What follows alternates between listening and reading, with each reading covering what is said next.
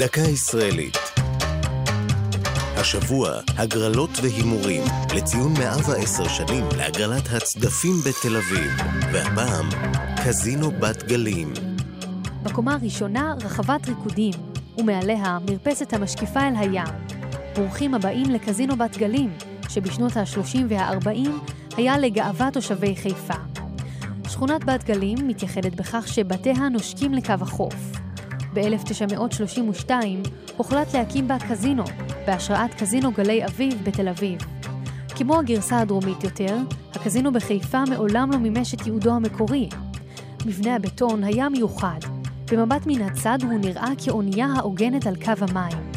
הוא נחנך בשנת 34. היו בו אולם נשפים, מסעדה ובריכת שחייה. במהלך העשור הראשון לפעילותו התארחו בו אומנים מקומיים, אבל גם מחו"ל, כמו הבדרנית ג'וזפין בייקר, שהופיע בו ב-1943. האולם פעל גם אחרי קום המדינה, אבל הלך ודעך. הוא עבר גלגולי בעלות שונים.